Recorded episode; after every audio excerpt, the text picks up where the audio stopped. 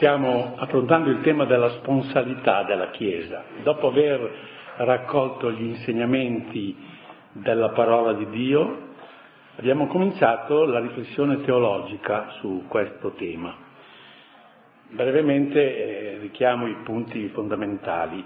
Intanto bisogna dire che la sponsalità riferita alla Chiesa è evidentemente un'immagine, che la Chiesa sia sposa è un'immagine e come tutte le immagini deve essere, come dire, concettualizzata, cioè bisogna domandarsi qual è il contenuto veritativo di questa immagine.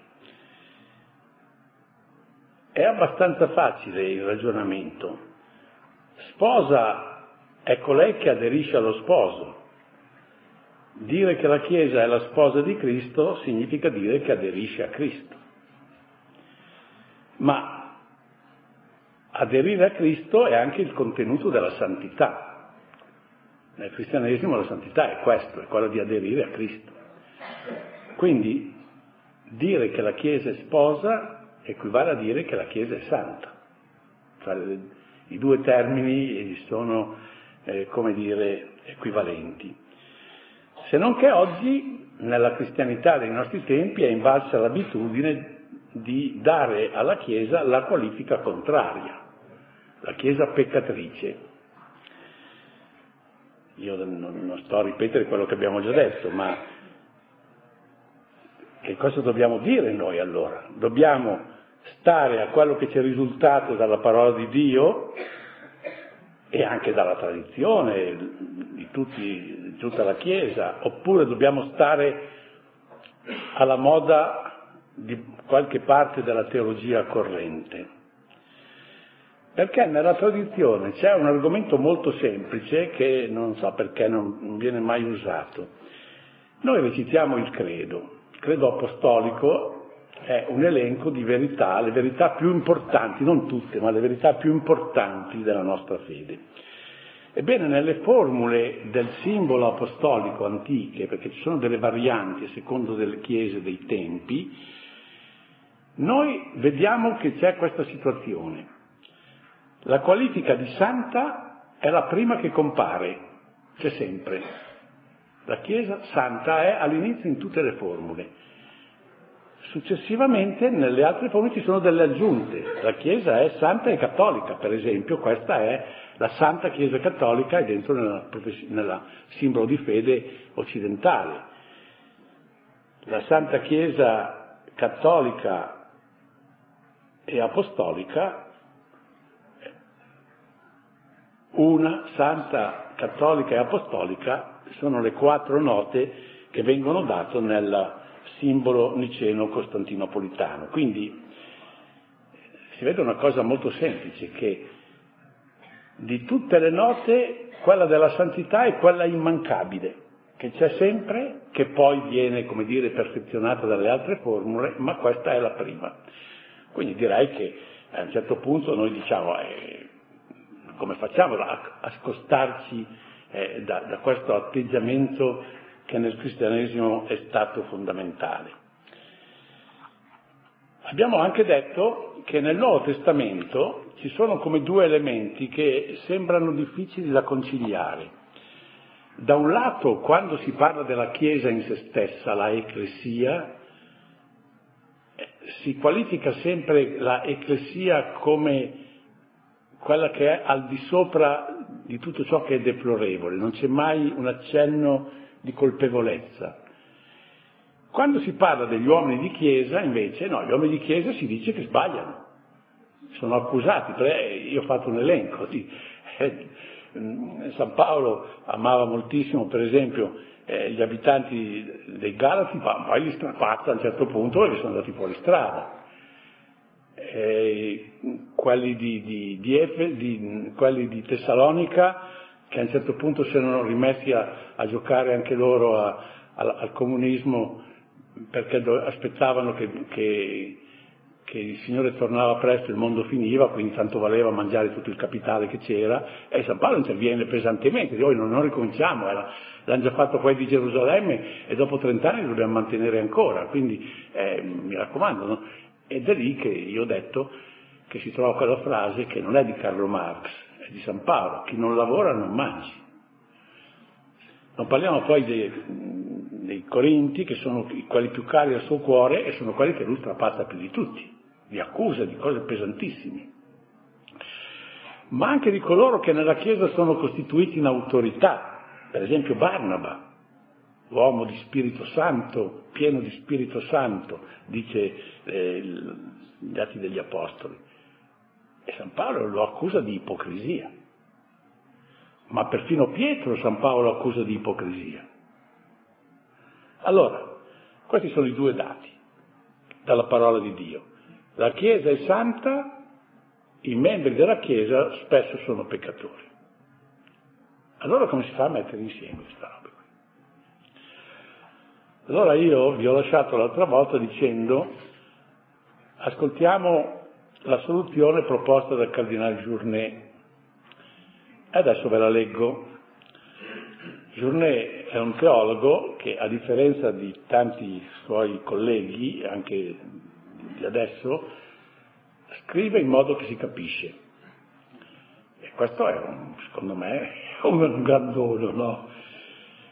È vero che un mio amico teologo dice che questo è, è un bene perché i teologi che ci sono adesso non si capisce niente quando scrivono e quindi non fanno un gran danno perché nessuno si capisce, no? È un testo chiaro e preciso, vediamo. Tenete presenti due, problema, la conciliazione dei due elementi, Chiesa Santa e appartenenti alla Chiesa peccatori. Tutte le contraddizioni sono eliminate scrive il cardinale Journet, se si capisce che i membri della Chiesa peccano, ma in quanto tradiscono la Chiesa, la Chiesa non è dunque senza peccatori, ma è senza peccato. La Chiesa come persona prende la responsabilità della penitenza, ma non prende la responsabilità del peccato. Se assomiglia alla peccatrice del Vangelo, questo avviene solo per il momento in cui essa spande il suo profumo sui piedi di Gesù.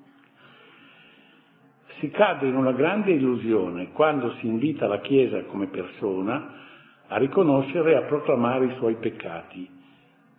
Si dimentica che la Chiesa come persona è sposa di Cristo, che egli si è acquistata col suo sangue, che l'ha purificata perché fosse davanti a lui tutta splendente, senza macchia né ruga né altro di simile, ma santa e immacolata, e che è la casa di Dio, colonna e fondamento della verità. Le sue frontiere, questo è un testo che andrebbe molto meditato, le frontiere della Chiesa, le sue frontiere precise e vere circoscrivono solo ciò che è puro e buono nei suoi membri, giusti e peccatori, assumendo dentro di sé tutto ciò che è santo, anche nei peccatori, e lasciando fuori di sé tutto ciò che è impuro, anche nei giusti. Nel nostro proprio comportamento, nella nostra propria vita, nel nostro proprio cuore si affrontano la Chiesa e il mondo la luce e le tenebre. La Chiesa divide dentro di noi il bene e il male, prende il bene e lascia il male, i suoi confini passano attraverso i nostri cuori. In sostanza la posizione di Journet è questa. La Chiesa è l'insieme, come io avevo già anticipato nelle lezioni precedenti, la Chiesa è l'insieme di tutta la santità quando c'è qualcosa di santo nell'uomo, anche quello che pare il più lontano, lui non lo sa, ma per quell'aspetto lì è già nella Chiesa. Viceversa, quando magari anche in un uomo di Chiesa, che non solo è battezzato, cresimato, ma ha, anche, ha ricevuto l'ordine sacro, la consacrazione episcopale, c'è qualche cosa di peccaminoso, per questo aspetto lui è fuori dalla Chiesa. Cioè la Chiesa non, non, non si ritrova perché lui prende questa decisione staccandosi dalla Chiesa, non conformandosi alla Chiesa. Questa è in sostanza un po' la soluzione del Cardinale Journet. Noi avremo poi modo magari di tornare su questa idea. Certo, una visione ecclesiologica come questa è nativamente congeniale e consentanea con lo stato d'animo di tutti gli uomini di Dio. Nella storia della Chiesa i santi, quelli santi veri, sono sempre stati un po' di questa idea, insomma, che la Chiesa fosse santa e che bisognava avere la pazienza con noi stessi e con gli altri perché ci sono i peccatori. Gli uomini di Dio, se sono veramente tali, hanno gli occhi giusti per percepire la bellezza della sposa. Certo una bellezza per così dire esotica, che non corrisponde ai gusti dell'estetica mondana, ma una bellezza autentica, che piace al Re, come dice il Salmo 45, al Re è piaciuta la tua bellezza. Bellezza esotica, i padri quando parlano commentano il cantico dei cantici e trovano che la sposa dei sacri cantici è, dice, io sono nera, però sono bella, eh? nigra sum set formosa. Ecco, è una bellezza esotica che bisogna avere l'animo giusto per poterla percepire. Io ho scelto solo un esempio di questi uomini di Dio, che è un santo che è stato recentemente canonizzato da Giovanni Paolo II ed è San José Maria Escrivá, che è il fondatore dell'Opus Dei. Dice,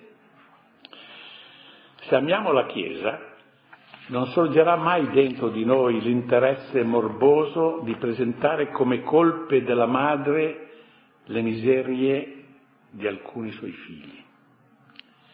La Chiesa sposa di Cristo non ha motivo di intonare il mea culpa, noi invece sì.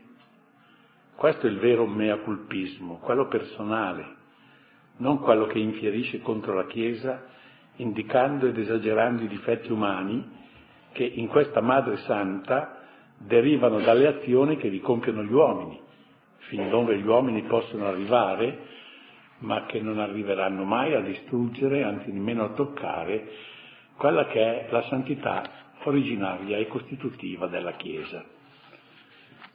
Nostra Madre è santa perché è nata pura e continuerà a essere senza macchia per l'eternità. Se qualche volta non riusciamo a intravedere la bellezza del suo volto, siamo noi a doverci pulire gli occhi. Se notiamo che la sua voce non ci aggrada, curiamo la durezza delle nostre orecchie, che ci impedisce di cogliere nel loro tono i richiami del pastore amoroso. La nostra Madre è santa della santità di Cristo, a cui è unita nel corpo, che siamo tutti noi, e nello Spirito, che è lo Spirito Santo, che dimora nel cuore di ognuno di noi se ci conserviamo nella grazia di Dio. Però indubbiamente c'è molta allergia nel pensiero teologico contemporaneo verso questa prospettiva che io ho, ho proposto con le parole del Cardinale Journet. Ed è curioso che spesso questa allergia, questa opposizione sia motivata più che da argomenti desunti dalla rivelazione, perché noi abbiamo esaminato tutti i testi del, del Nuovo Testamento e no, non abbiamo trovato traccia di questa idea della Chiesa peccatrice, ma più che da questi testi, da ragioni di indole puramente filosofica o addirittura di preoccupazione di politica ecclesiale. In sostanza si dice così da parte di molti, ma se tutti i membri sono peccatori, dove sta di casa questa Chiesa Santa? Sta sospesa sopra le nostre teste? A una distanza che le consente di non essere raggiunta dal polverone del mondo? È confinata con le idee platoniche? Si diffida di questa soluzione, come quella proposta da Journet, perché la si ritiene frutto di una ecclesiologia astratta, utopistica, magari sentimentale, soprattutto perché appare basata su un platonismo che è improponibile alla cultura contemporanea. Mi viene però il sospetto che si ritenga platonico tutto il mondo invisibile. Questo che non, non si può percepire ma il mondo invisibile è la res fondamentale. Noi crediamo che Dio ha creato le cose visibili e invisibili. Guai se perdiamo di vista che, esiste un mondo invisibile. È abbastanza strano, per esempio, che i teologi che sono su questa linea non parlano mai degli angeli, per esempio. Invece se voi guardate la, narrazione evangelica, gli angeli sono intrecciati nella vita di Cristo in tutti i momenti. Concepimento, la nascita, quando va nel deserto, lo consolano, eh, quando eh, lo consolano anche per esempio nel Getsemani, quando risorge un angelo, quando scende al cielo, no? è un angelo ancora che dice, io sono andato un po' nei guai con una casa editrice cattolica perché avevo detto, e l'ho scritto anche, che mi pareva strano che nel loro catechismo, che nel loro, eh, come dire, enciclopedia teologica, non avevano messo la voce angeli. Ma non solo non c'era la voce angeli, ma nell'indice analitico non c'era neanche la parola angeli. Allora io ho un po' questo sospetto che quando si dice no, ma questa è un'utopia, è il mondo iperuranico, platonico, ma allora, allora anche Dio è, in quel mondo lì. Allora cosa facciamo? Ci, ci rimettiamo soltanto alla, alla nostra vicenda spicciola che è praticamente tutta enigmatica, come abbiamo cercato di, di dire in, in questi tempi. Tra l'altro è molto singolare che la dottrina di Journet è, è, stata esplicitamente e totalmente condivisa da un filosofo come Maritain. L'ultimo libro che scrive Maritain, vecchio anche, aveva già scritto Le Paysan de la Garonne, è L'Église de l'Église du Christ, dove propone tutta la dottrina del cardinale Journet. Ora di Maritain si può dire tutto quel che si vuole, ma credo che gli convenga poco l'accusa di platonismo eh, nessuno si è mai sognato di pensare al Maritain come un platonico. Allora a questo punto noi ci facciamo una domanda che ci incuriosisce un po'. Ma questi teologi che non esitano a parlare di Chiesa peccatrice, non leggono anche loro i testi del Nuovo Testamento che abbiamo letto noi? E come fanno a interpretarli? Beh, di solito trovano la loro giustificazione sul piano esegetico. La sposa che San Paolo chiama Santa Immacolata, senza macchia e senza ruga, dicono non è la nostra Chiesa pellegrina, immersa nella corrotta storia umana e condizionata da essa, che non può essere realizzato da qua giù. È la Chiesa ultimo traguardo collocata oltre la conclusione della corsa dei, dei secoli. Cioè tutto quello che la, la parola di Dio dice della Chiesa Santa è riferibile alla Chiesa escatologica, non alla Chiesa che cammina nella storia. Ma si coglie davvero in modo adeguato il messaggio ecclesiologico della rivelazione a me pare proprio di no, perché il Nuovo Testamento non conosce due chiese, non contrappone mai una chiesa terrena a una chiesa iperuranica.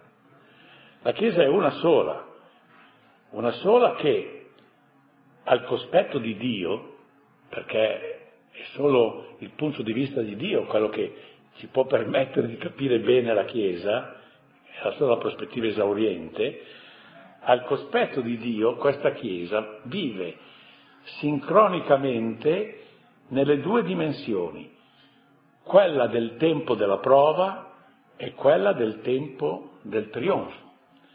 Nell'una e nell'altra è la medesima sposa di Cristo, nell'una e nell'altra è lo stesso prodigio che stupisce le creature celesti, nell'una e nell'altra è la destinataria dell'unico amore coniugale del Redentore che non ha sposato due chiese, oppure si è fidanzato solo con una e ha sposato in attesa di sposarla escatologicamente.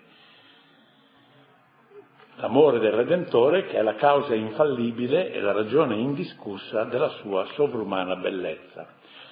E qui eh, ripropongo quel passo della lettera agli Efesini che abbiamo già visto, perché qui c'è la parola che sfata un po' questa scappatoia dei teologi.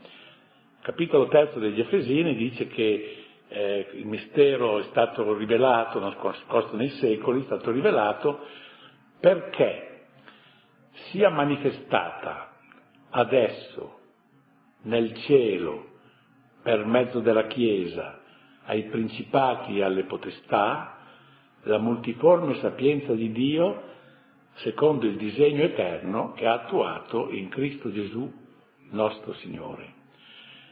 Come si vede, le potenze celesti in cielo, che come ho già detto l'altra volta, devono pure aver avuto degli spettacoli interessanti anche prima, solo adesso, nun, adesso, dopo che è comparsa la Chiesa entro la storia di salvezza, adesso diates ecclesias, attraverso la Chiesa, sono arrivati a una cognizione adeguata della fantasiosa sapienza di Dio. Polipoikilos Sofia Tuteu, la variopinta letteralmente sapienza di Dio.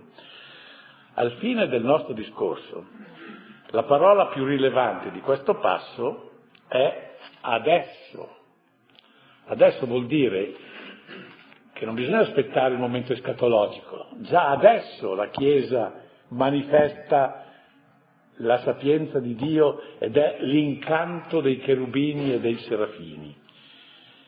Quella che incanta gli angeli con il suo variegato splendore nuziale non è la Chiesa che si manifesterà dopo la venuta finale del Signore, non è la Chiesa iperuranica contro cui nessuno ha niente da dire, contro cui non c'è nessuna animosità, eh, che ne, nessuno fa fatica ad accettare la, Chiesa iperuranica. No, la Chiesa che, che manifesta la sapienza di Dio straordinaria alle potenze celesti adesso è la Chiesa che sta davanti a noi, nelle brume della storia. È la Chiesa spesso contestata e sottoposta a critiche.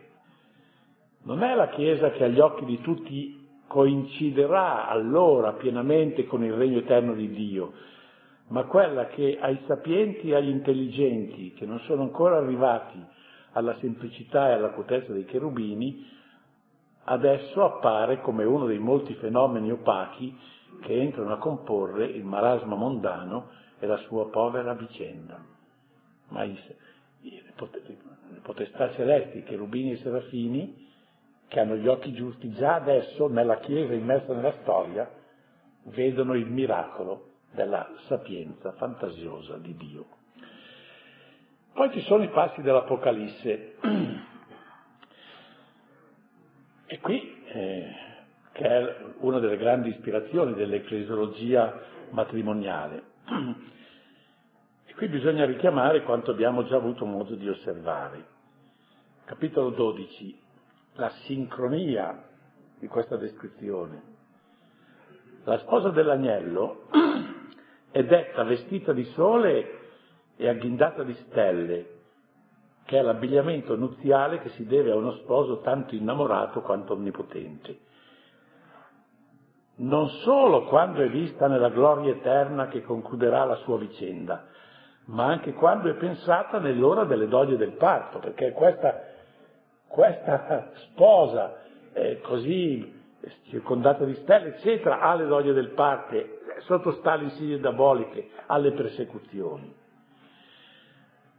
Lo stesso discorso si deve fare alla finale dell'Apocalisse, che noi abbiamo visto, anche se qui sembrerebbe invece all'inizio dar ragione a quei teologi che dicono ma no, si parla della Chiesa escatologica. La Chiesa come sposa adorna per il suo sposo che pare che scenderà alla fine, quindi sembra che sia la Chiesa nella stagione scatologica nella quale Dio tergerà ogni lacrima, come dice il testo, quando non ci sarà più la morte, né lutto, né lamento, né affanno, perché le cose di prima sono passate. Invece a una lettura più attenta ci accorgiamo che l'autore ritiene che anche nel suo tormentato pellegrinaggio terreno la Chiesa è una sposa pronta e appassionata. Tanto è vero che poco più avanti scrive, lo spirito e la sposa dicono, vieni. Questa implorazione non ha nessun significato se lo mettiamo in bocca alla Chiesa escatologica, perché è già venuto, no? Ha significato se è in bocca nella sposa del, nella vita terrena, che è animata dallo Spirito. Lo Spirito e la sposa dicono vieni. È la sola parola che il libro di Dio sorprende sulle labbra della sposa. Vieni, riferito alla nostalgia di Cristo, della visione aperta di Cristo. Non esaurisce certo il suo canto, non riproduce, non riproduce tutto il suo colloquio d'amore, tuttavia è l'unica a esserci riferita e merita perciò un po' di attenzione. Ma come vieni? Ma non è mica già con noi, Signore Gesù? Io sono con voi tutti i giorni fino alla fine del mondo, ha detto. Però è con noi, per così dire, in incognito, dalle vicissitudini del mondo. E, pre- e proprio questo incognito pesa sul cuore di chi crede il quale naturalmente anela a superarlo. Quindi pesa un po' sul cuore della Chiesa pellegrina, che bene, lo sa anche lei che lo, che lo sposo è già qui, però ha voglia di vederlo apertamente, no? Non solo, ma ha voglia che tutti gli altri vedano che, che lei è la sposa di questo sposo. Perché la Chiesa pellegrina sente il disagio di essere nella storia quasi la sposa clandestina del re. Troppi malintesi sorgono da questo, troppe interpretazioni maligne. La sposa non vorrebbe restare sola a sapere di essere la regina, anche perché vede che persino tra i suoi figli c'è chi se ne persuade a fatica i suoi figli vedono la regina che è vestita dai nostri stracci e dicono no, ma questa non è la regina. E quindi si secca la Chiesa, no? E desidera. Allora dice vieni. Certo, se questa è la volontà del padre, lei l'accetta, non si ribella, si rassegna con gioia anche, ma è naturale che desidera affrettare i tempi e anticipare la grande festa. Perciò, in consonanza con lo spirito che la pervade, dice al suo sposo, vieni. Vorrei anche fare un'osservazione che direi che ci, ci, conforta nella scelta che abbiamo fatto della nostra impostazione ecclesiologica. Lo spirito e la sposa. Questo è un cenno rapidissimo della parola di Dio. Però, in fondo, conferma la strada che noi abbiamo percorso in questa catechesi inusuale, perché se vi ricordate abbiamo cominciato dallo Spirito. Per poter capire la Chiesa, ho detto, bisogna partire dalla Pentecoste, dallo Spirito, che poi resta lo Spirito e la Chiesa, lo Spirito e la sposa. C'è tra la Pentecoste e la realtà ecclesiale quasi una mutua immanenza. Questa è, direi, l'idea fondamentale di questo corso di quest'anno. Niente la Chiesa dice o sussurra senza che sia lo Spirito in lei a parlare. Nella Chiesa lo Spirito domanda, grida, testimonia, geme, sospira, ricordate il passo di San Paolo, no? Ma d'altra parte niente lo Spirito dice o sussurra senza che sia la Chiesa a parlare con lui. Dove c'è lo Spirito di Dio, lì c'è la Chiesa di Dio. Nessun pensiero, nessun palpito, nessuna fibra di creatura umana è animata dallo Spirito senza che per ciò stesso entri nel mistero della Chiesa e quindi diventi ecclesiale, anche se per tante altre cose fuori. Senza lo Spirito la Chiesa ammotolisce, si paralizza, muore. senza la Chiesa non c'è spazio sulla terra all'azione dello Spirito e nessuna voce terrestre avrebbe un eco di là dai confini mondani. A questo punto affrontiamo una questione in cui io sono stato personalmente coinvolto e che però è illuminante sia per capire la Chiesa, sia per capire il pensiero di Sant'Ambrosio, sia per capire la superficialità di molti teologi dei nostri tempi. Da qualche decina d'anni, nei discorsi anche di teologi e di ecclesiastici di qualche merito, anche vescovi, compare una singolare qualifica della Chiesa. Dicono la Chiesa è casta meretrix, una casta prostituta. Quindi, e ci sono precipitati a, su, su questa qualifica, e quindi hanno lasciato un po' perdere quella di sposa immacolata, eh, che è quella che, che, noi desumiamo dalla rivelazione, perché nella rivelazione non c'è casta meretrix, no. Casta prostituta invece, che nella parola di Dio non c'è, sembra convenire proprio a un'ecclesiologia più aperta. Allora io credo siano utili alcune osservazioni sulla comparsa e sulla diffusione di questo sorprendente ossimoro, perché ogni tanto devo dire qualche parola difficile anch'io per tenermi un po' su, se no eh, parlare in un modo così ossimoro, pensate. Ossimoro vale a dire espressione antinomica, no? Quando si mettono insieme due cose che sembrano in, in contrasto. Casta meretris, casta prostituta. Da dove salta fuori nella, in questa recente teologia? Salta fuori da un titolo che sciaguratamente von Balthasar, perché a, a, a, chi ci va ci va insomma, anche nel 1960 ha posto a un capitolo del suo libro sulla Chiesa intitolato Sponsa Verbi. Secondo me è stato un po' malizioso perché ha messo il titolo Casta Meretrix e poi nel capitolo non dice niente, non lo spiega. I teologi hanno letto solo il titolo e sono andati, ah ecco finalmente abbiamo trovato come si deve parlare della Chiesa, la Chiesa insieme eh, santa e peccatrice, no? E da allora ha cominciato a godere una certa fortuna, soprattutto da parte di quanti sono infervorati nell'impresa di attribuire legittimamente alla Chiesa che pur ritengono santa, quindi sono teologi cattolici, anche lo stato di peccatrice. In mancanza dell'autorevolezza biblica, perché non c'è nel Nuovo Testamento questa espressione, l'ossimoro, l'antinomia, è spesso presentata con l'avallo della tradizione. Dicono, la Chiesa è casta meretris come dicono i padri come dicono i padri della Chiesa. Anzi, qualcuno dice come dicono tutti i padri, o come di solito dicono i padri, compreso il Kung.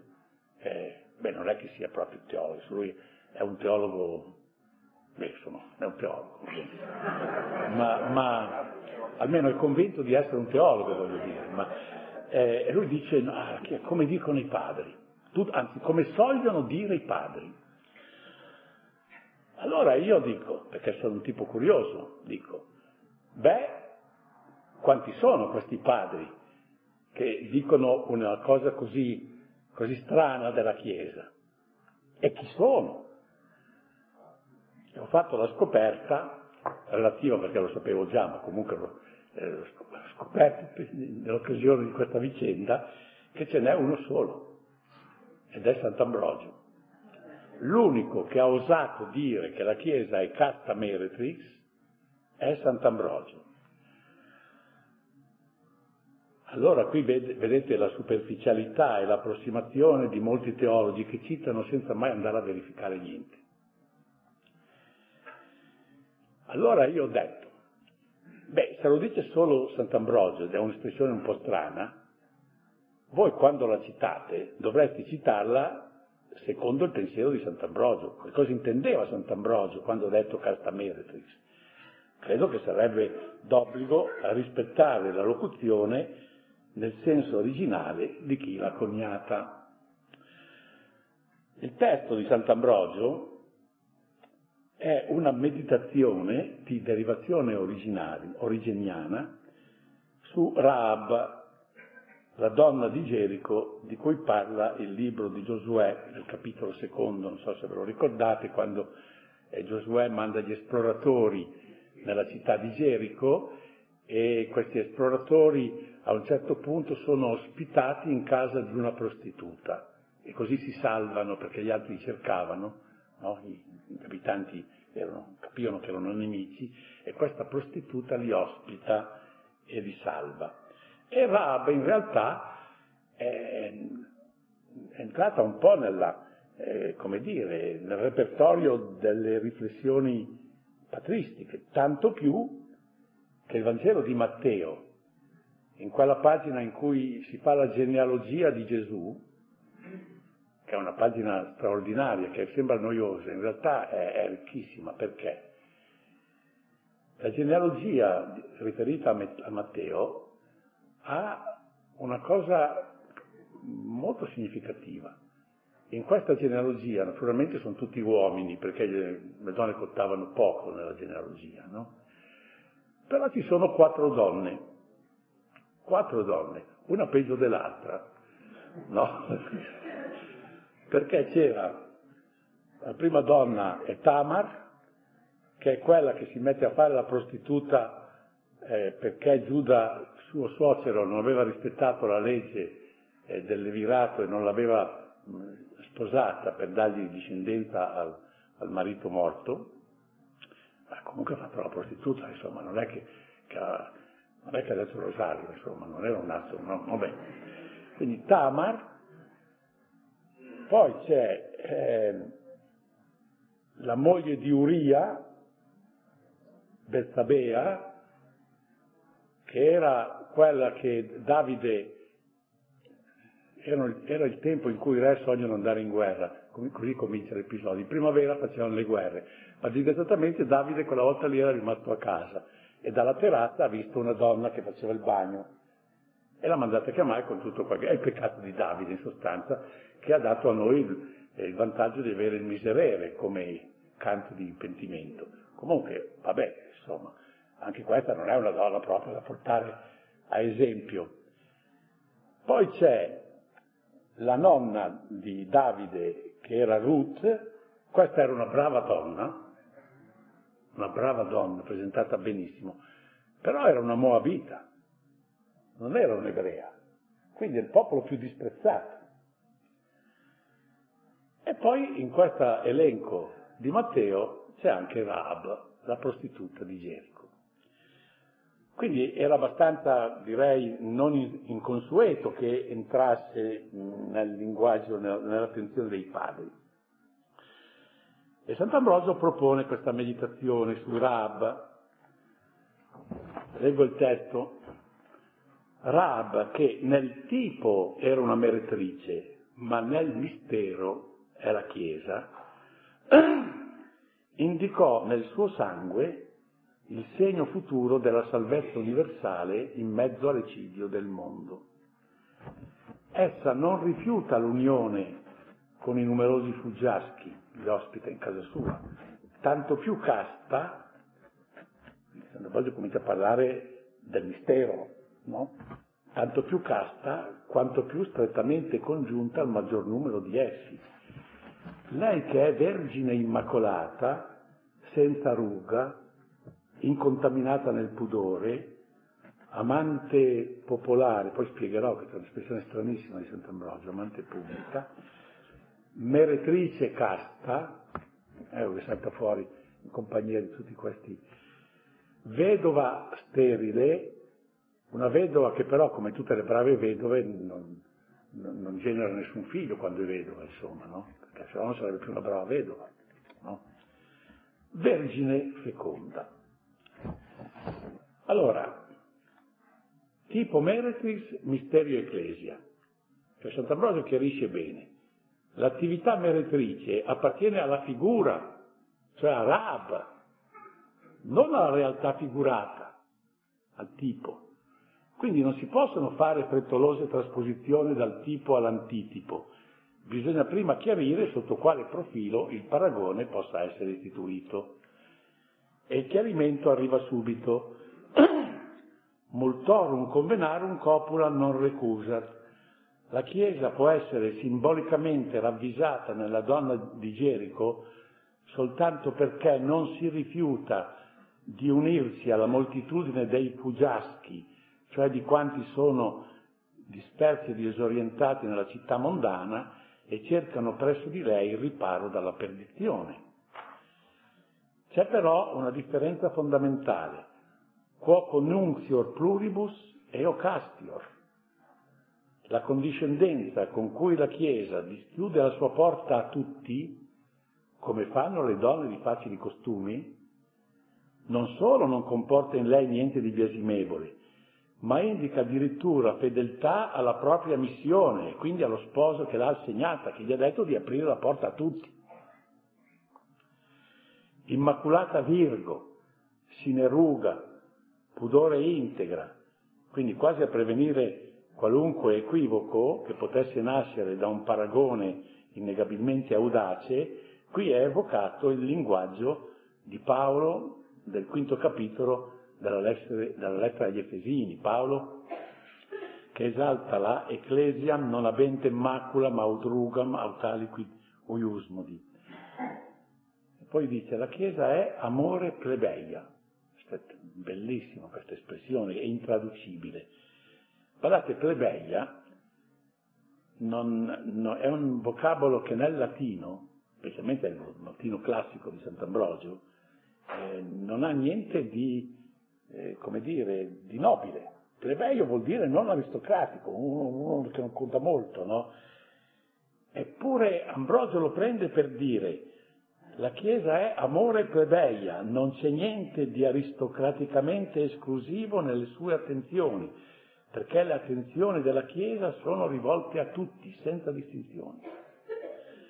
Casta Mertrix è meretrice casta e qui spiega lui con le sue parole che io vi cito. È, casta, è meretrice casta perché molti amanti la frequentano per le attrattive dell'amore ma senza la contaminazione della colpa. Cum dilezione si illecebra e sine conluvione delitti. Vidua sterilis, è vedova sterile, e qui cito, perché in assenza del marito non sa generare, ma poi il marito è giunto e così ella ha generato questo popolo e questa plebe. Virgo fecunda, è vergine feconda perché ha partorito questa moltitudine come frutto del suo amore, non però per intervento di concupiscenza. Con fructu amoris sine uso libidinis. Allora tu, eh, ditemi voi cosa c'entra il peccato qui. Nel suo significato nativo, come si vede, casta meretrix, lungi dall'alludere a qualcosa di riprovevole, quindi la Chiesa che insieme è santa e peccatrice, vuole ricordarci non solo nell'aggettivo casta, ma anche nel sostantivo meretris, la santità della Chiesa. Santità che consiste tanto nell'adesione senza tentennamenti e senza incoerenzi a Cristo suo sposo, casta, quanto nella volontà di raggiungere tutti per portare tutti a salvezza, mertrix. E non appartiene ai padri, come dicono i padri, come sogliono dire i padri, come dicono tutti i padri, no? Ma unicamente ad Ambrogio. Egli, nella spregiudicata libertà della sua fede, l'ha inventata questa espressione senz'altro intento che quello di esaltare l'incontaminata sposa di Cristo.